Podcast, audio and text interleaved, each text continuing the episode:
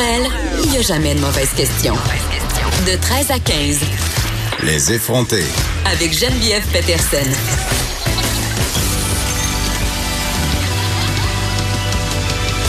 Cube Radio. Salut tout le monde, j'espère que vous allez bien. Je suis de retour après mon périple au Saguenay-Lac-Saint-Jean, au Lac-Saint-Jean euh, plus précisément, où euh, je me suis rendue pour aller voir évidemment ma famille euh, qui habite près de Robertval. Et aussi, c'était la traversée du Lac-Saint-Jean, quel bel adon, donc j'ai pu assister à cet événement-là. Mais avant, j'ai dû me taper quatre heures et demie de route dans le parc de la Mauricie, où j'ai pu constater que des fous, des fous furieux avaient envahi les routes. C'est temps des vacances, c'est le temps des vacances de la construction. Puis je niaisais la semaine passée, je me demandais qu'est-ce que j'allais voir sur la route parce qu'à chaque année, je vois des affaires très weird, genre quelqu'un qui perd sa roulotte, des chaises longues. Une fois même, j'ai vu une cargaison de bobettes. Euh, cette fois-ci, j'ai rien vu de loufoque. J'ai vu des gestes complètement dangereux, des personnes qui effectuaient des dépassements dans des zones interdites, euh, sur des lignes doubles, dans des courbes, en bas de des côtes. Et à chaque fois que je voyais ça, je me disais, mon Dieu, tu sais, toi, tu t'en viens l'autre bord, ben peinard, avec tes trois enfants en arrière. Tu t'en vas en vacances avec tes chaises longues, puis avec ta roulotte que t'espères pas trop mal attachée. Puis là, tu rencontres un Kevin. Un Kevin qui décide que lui, ça est temps de sauver quatre secondes et quart de sa vie pour se rendre chez sa blonde Jessica en patchant, puis qui décide de, euh, de faire ton dépassement dans une courbe, puis là, il te fonce dedans, puis là, tu meurs. Puis souvent, Kevin, il meurt pas. Je sais pas pourquoi, mais souvent, euh, il meurt pas. Donc, j'ai vu des affaires absolument épouvantables je, je comprends pas comment on peut prendre des risques comme ça pour sauver justement trois secondes. Là, je niaise avec Kevin et Jessica. Là, j'ai rien contre les Kevin et les Jessica. Mais malheureusement, souvent, je constatais que c'était des jeunes, euh, des jeunes qui avaient des chars modifiés, puis pas trop en bon état. Tu sais, je veux dire, quand tu vas à 150 km h avec, euh, avec ta Sunfire, là, ça se peut que ça finisse un peu mal. Mais euh, je me suis rendue quand même en vie. Donc, tout a bien été. Mais je voulais vous en parler de la traversée du lac Saint-Jean parce que c'est quand même tout un événement. On en entend un peu parler, évidemment, euh, à Montréal, euh, à Québec, mais euh, pour les gens de la région, c'est vraiment un événement majeur. toute la toute la ville de Robertval, même les villes autour se mobilisent. Il y a beaucoup beaucoup de bénévoles autour de cet événement-là. Mes parents, d'ailleurs, sont bénévoles pour l'événement, c'est-à-dire ils accompagnent des nageurs en bateau. Il faut savoir que c'est environ 21 nageurs, ça dépend des années, qui effectuent cette traversée-là. C'est 32 kilomètres OK, euh, les nageurs et les nageuses partent de Péribonca et arrivent euh, quelque chose comme huit heures plus tard euh, à Robertval, mais ils sont suivis tout le long par des bateaux. Donc, il y a plusieurs bateaux il y a le bateau, évidemment, sont tous conduits par des bénévoles. Donc, il y a des bateaux médicaux, il y a des bateaux qui transportent les entraîneurs et les juges. Il y a des bateaux qui transportent des médias. Donc, euh, et chaque chaque bénévole fait plusieurs tâches, là, environ durant la fin de semaine. Donc, tu peux être à la fois un bateau de sécurité puis après transporter un bénévole. Mais euh, toujours est-il euh, que quand même, c'est énorme. Une centaine de bénévoles mobilisés pour 21 nageurs. C'est quand même beaucoup, beaucoup d'effectifs. Ça a quand même des retombées économiques pour la région, mais pas tant que ça.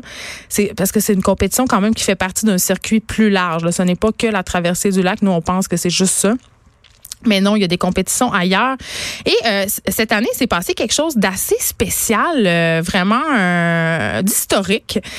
on a vu la première nageuse autochtone tenter la traversée du lac. Donc, son nom, c'est Alexandre Petitcoué. Et euh, évidemment, euh, bon, c'était toute une histoire, là, que ce soit la première nageuse autochtone. C'était, elle était très, très, très suivie. Il faut savoir que les nageurs, avant la traversée, participent à différentes activités. Il y a un souper dans les rues à Robertval où on présente les nageurs. Et cette petite fille-là avait, euh, qui, qui, a comme 18 ans, avait beaucoup, beaucoup, beaucoup de pression, un appui immense de la population aussi. Euh, mais quand même, euh, elle a dû abandonner. Elle s'est pas rendue à la fin, mais elle s'est rendue presque à la fin. Et euh, j'avais envie de vous parler de quelque chose que moi j'ai trouvé un petit peu déplorable. J'ai pas assisté à ça parce que j'étais pas dans le bateau, mais mes parents qui étaient bénévoles euh, me l'ont raconté. C'est qu'en fait, les médias et les et, les bateaux étaient tellement près d'elle que Alexandre Petitco, elle a paniqué. Elle s'est mise à pleurer, elle s'est mise à capoter, puis elle a demandé à sortir de l'eau parce qu'il y avait trop de pression de la foule, à un tel point qu'à un moment donné, les juges et son entraîneur criaient criait aux médias de s'éloigner d'elle, de la lâcher tranquille, parce qu'évidemment, cette compétition-là, c'est une compétition qui se passe entre le nageur et entre son entraîneur. Donc, c'est vraiment quelque chose de mental. Et euh, les cris, euh, même si c'était des cris d'encouragement, ont dérangé Alexandre Petitcou à un tel point qu'elle a abandonné la traversée du lac.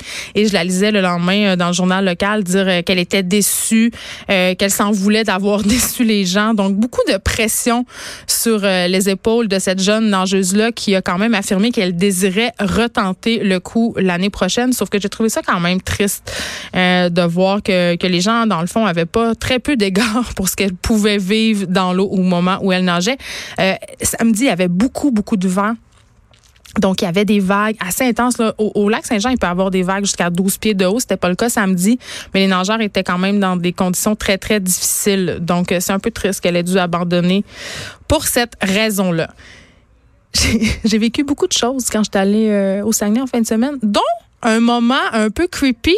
Je ne sais pas si vous connaissez le film Délivrance, mais j'ai vécu mon moment délivrance alors que je me promenais sur le bord d'un rang. Euh, on entend la musique. La musique est assez euh, est assez connue.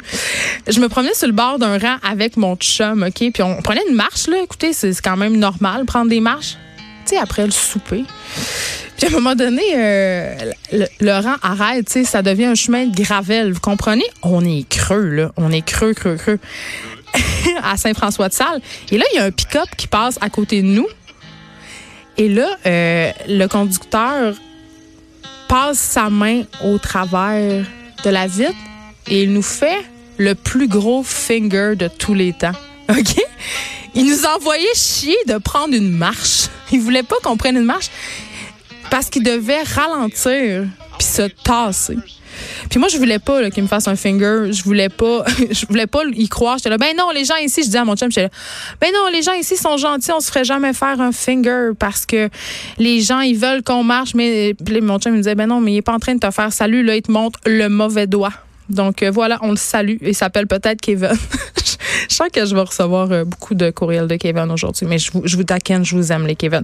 Bref, je me suis fait faire dans le cul parce que je prenais une marche au Saguenay-Lac-Saint-Jean. J'avais envie de, de vous le dire. La région, ce n'est pas juste bucolique, c'est des fois aussi un peu colon.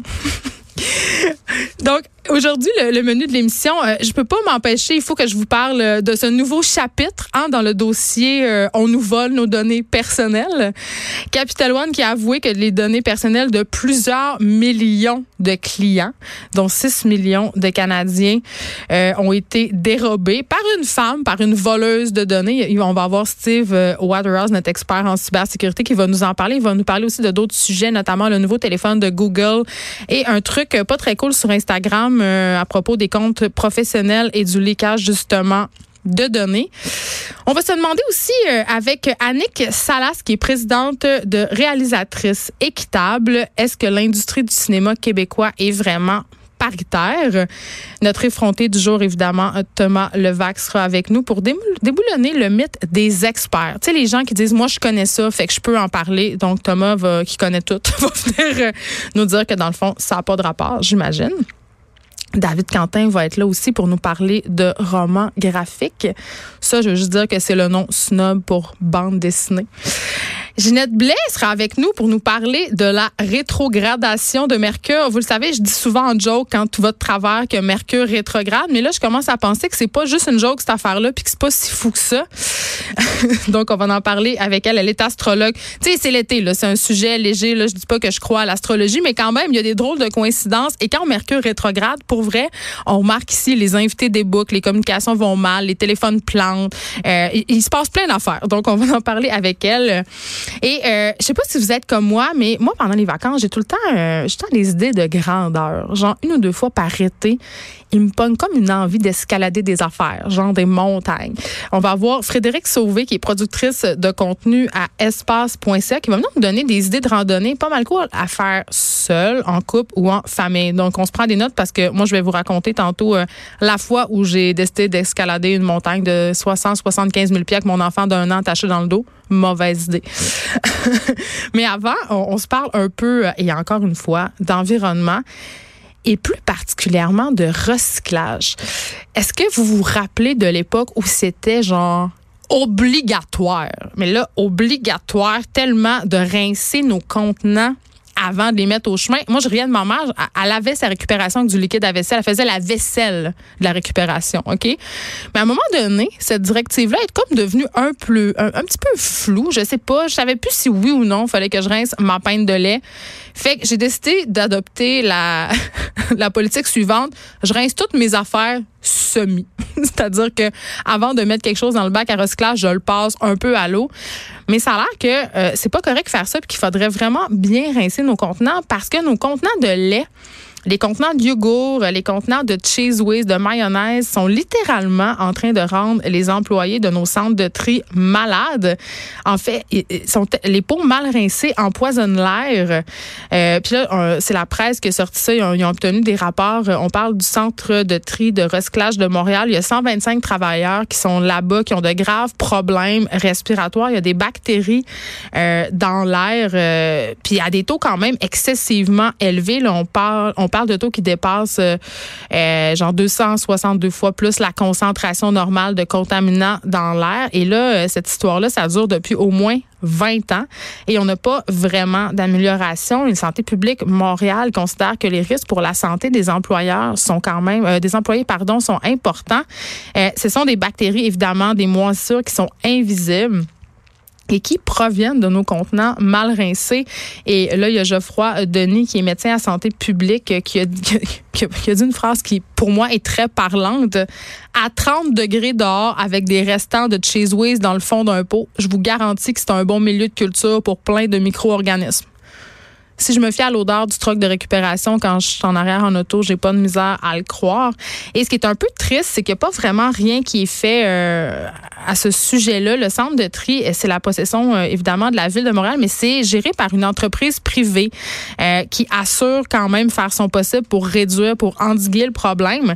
Mais l'an dernier, la ville de Montréal a quand même allongé 30 millions de dollars à cette entreprise-là pour la garder à flot parce que l'industrie du recyclage est quand même en crise. ils ont beaucoup de mais ils peuvent rien faire. Et ce qui est vraiment, en tout cas, ce que moi je trouve encore plus triste, c'est que les gens qui travaillent là, ce sont des travailleurs avec un statut précaire. Fait qu'ils veulent pas parler de leurs symptômes, ils veulent pas dénoncer leurs employeurs. Fait que le résultat, c'est qu'ils continuent à travailler dans des conditions sanitaires déplorables. Donc, je vous en supplie, rincez vos peaux. Je sais pas si ça va faire la différence, mais ça peut faire peut-être une petite différence. Et euh, je terminerai euh, mon petit édito en disant pas bravo à la ville de Montréal qui s'est dégagé de toute responsabilité euh, quant à ce centre de tri-là.